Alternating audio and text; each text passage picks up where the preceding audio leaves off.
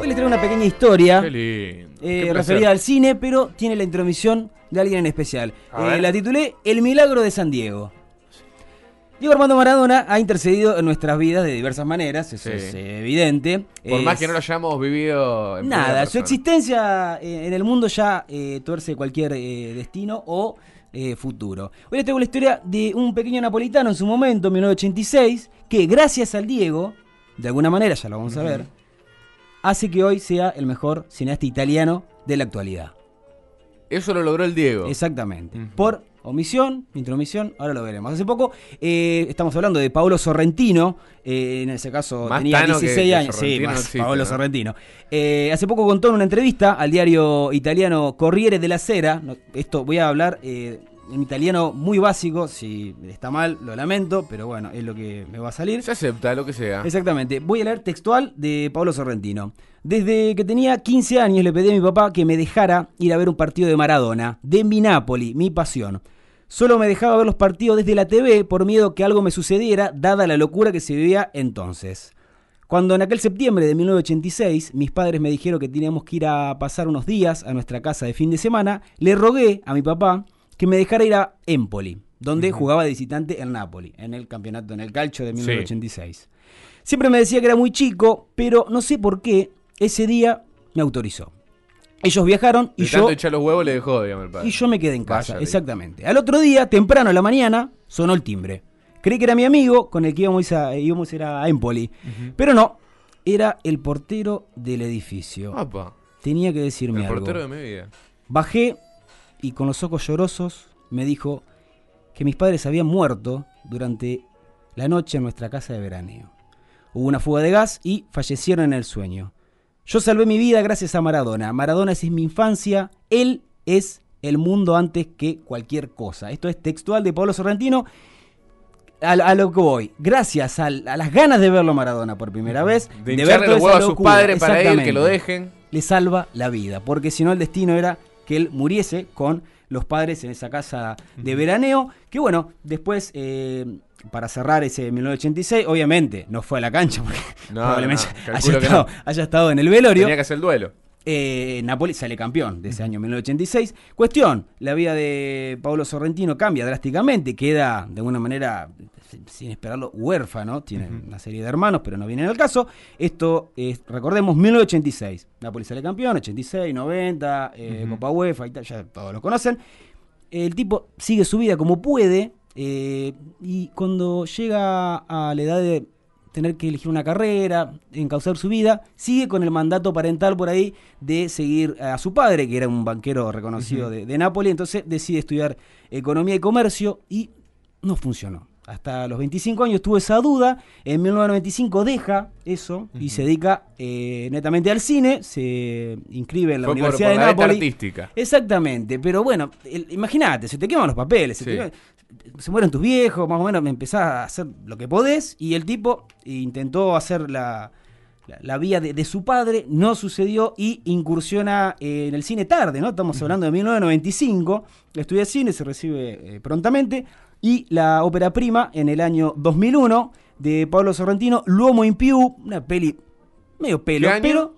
Eh, dos mil uno. dos mil uno. ¿Primera, sí. ¿Es la primera o la una? primera? La, la primera. primera. Antes había incursionado en la literatura, también eh, es escritor y guionista. Pero bueno, esta L'uomo in più la referencié porque gana el Bafici dos mil dos, que es Ajá, un, un premio. premio que se celebra acá en, en Argentina. Para más o menos contextualizar su, su cine, sus películas muestran un estilo eh, surrealista, eh, medio existencialista, barroco, parecido a lo que es eh, Federico Fellini, que es el, el, el máximo exponente del cine italiano. Eh, bueno, hasta ahora más o menos... La vida se encausa, estamos en el dos mil. De Paolo Sorrentino. Exacto, saca una serie de películas, de a poquito, muy poca guita, todas producciones eh, netamente italianas, locales, eh, no mucho. Pero bueno, llega el año eh, dos mil trece, que ahí se pone un poco más interesante se la cosa. Se pica. Oh,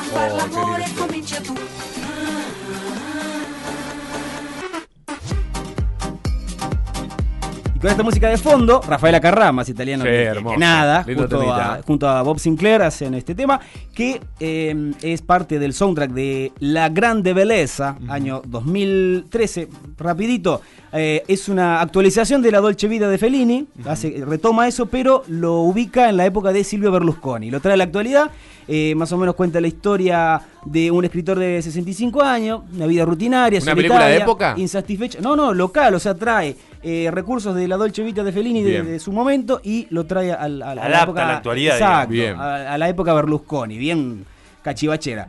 Se centra en este escritor de sesenta y cinco años, quien se hizo famoso en un momento por una novela cuando era joven, y desde entonces se rasca los huevos, carece de inspiración, se refugia un poco en la frivolidad del jet set italiano. Hay unas eh, imágenes ¿hizo espectaculares. Una monedita ahí? Sí, eh, justamente esta es la película que...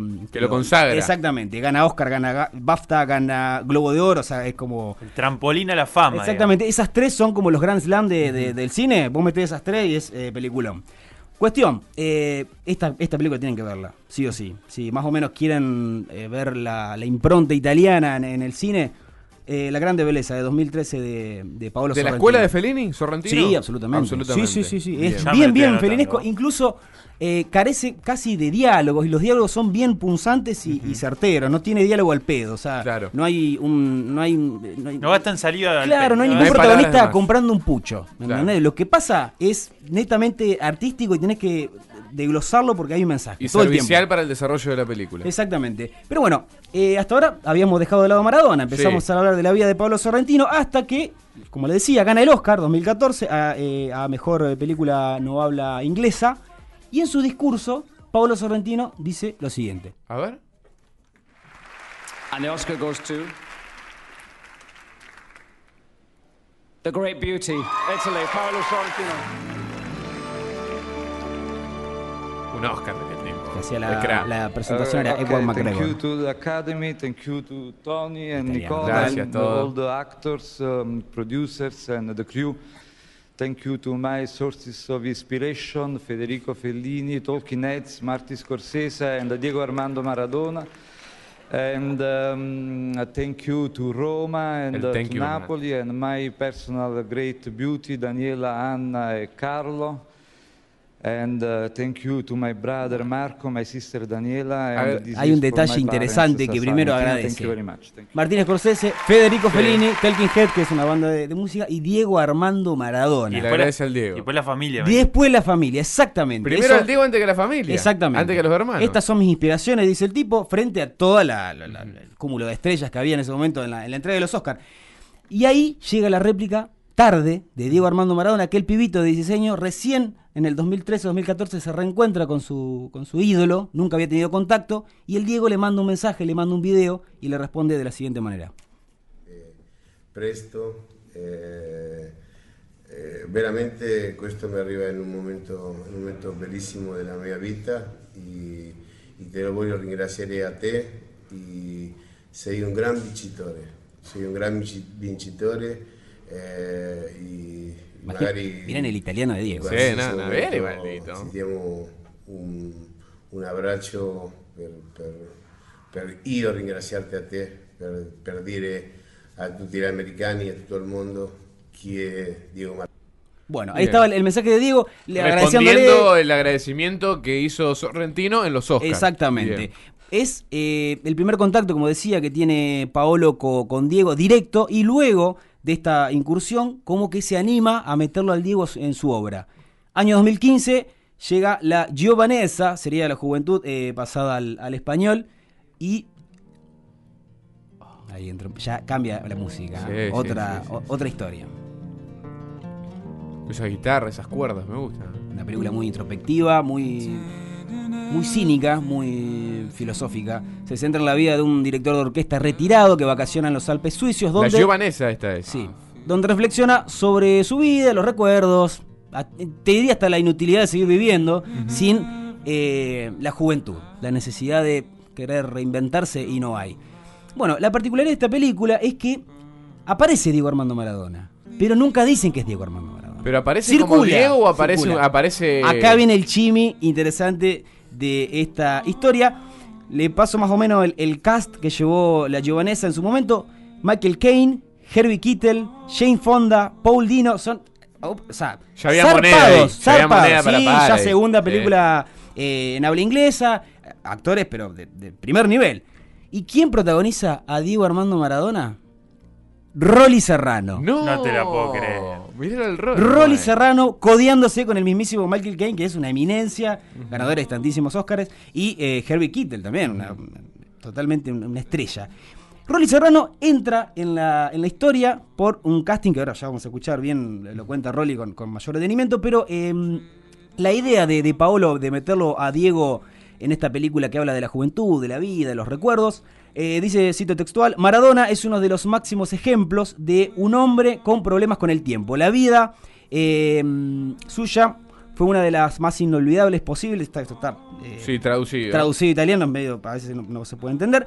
Eh, todos lo recordamos como eh, lo que él fue y lo que él nos hizo eh, a nosotros. El futuro no existe para alguien que está condenado a vivir en la memoria de todos, dice bueno. Paolo Sorrentino.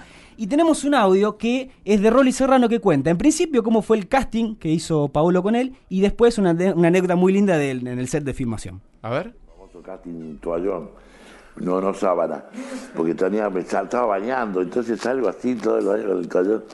Digo, ¿quién es Kika? Yo pensé que era mi representante. No, era este, era el director. Eh, ¿cómo está, Eroni? Tanto piacere. Eh, y yo, eh, ¿cómo va? Tanto piacere. Ah, ¿parla italiano? Digo, no, dos cosas en italiano, hablamos. Pero, viste, uno hace que sabe. Hablamos el cocoliche y... Y me dice, ¿puedo ver tu cuerpo? Entonces le digo, sí, sí, toallón. Suelto el toallón. Y me voy para atrás y pongo así. ¿Qué pasa, papá?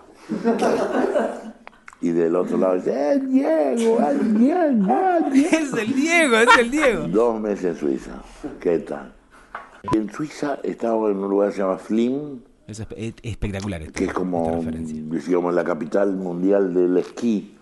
Pero era temporada baja, era primavera, así que no había una gota de nieve en ningún lado. Y era la gente que vivía seguramente en una población de ciento cincuenta mil personas. Este, había mil en toda la ciudad. Y, porque hay muchos hoteles, mucha hotelería. Claro. Está todo eso vacío. Y son muy pocas las personas que viven ahí en la temporada baja.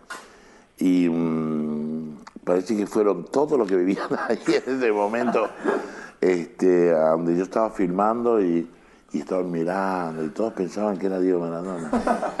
Entonces este, el director agarra, me dice, me llevó con una cámara y me dice, andá hasta allá, yo te voy a llevar una cámara, pongan las cámaras, qué sé yo. Y me dice, andá hasta el, hasta el portón aquel y... y firmé autógrafo. No me digas. Entonces el vaso, tío, tuvo extras gratis, ¿entendés? La película. Eso es espectacular. Película. Eso es espectacular. Incluso esto que está contando Rolly Serrano aparece efectivamente en la película. Hay claro. un momento que está filmado, que es Rolly acercándose a una especie de, de verja o de, o de puerta, y había una multitud esperando a, a Maradona, evidentemente. Claro, lo hicieron pasar como Lo hicieron como pasar como Diego. A Rolly Serrano. Exactamente. Ahora, Rolly Serrano fue Maradona, entonces. Rolly muchacho. Serrano no, fue Maradona, exactamente. En La Giovinezza. En La Giovinezza, La Juventud la pueden encontrar, sería la traducción a, a, al español. Entonces lo que se le ocurrió en su momento a Paolo Sorrentino fue realmente retratar eh, lo que genera, lo que genera Diego. Dice que el, el pueblo este que le hablaba de Fling se filmó eh, enteramente en, en Suiza, dos meses llevó el rodaje.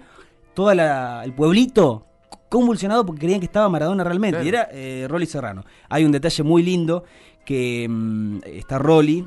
Rolly tiene muy poco texto, aparece, es como un espectro. Menos y, mal, y, aparte y cuando no aparece, tiene idea del italiano, nada. Rolly. Sí, no, total. Cuando aparece como que la película se detiene y todos prestan atención a la figura de Diego, que tiene un tatuaje gigante de Karl Marx.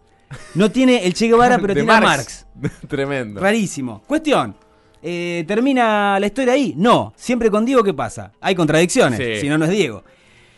Año dos mil veinte, llegamos a hoy.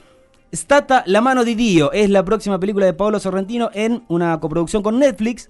¿Pero qué pasó?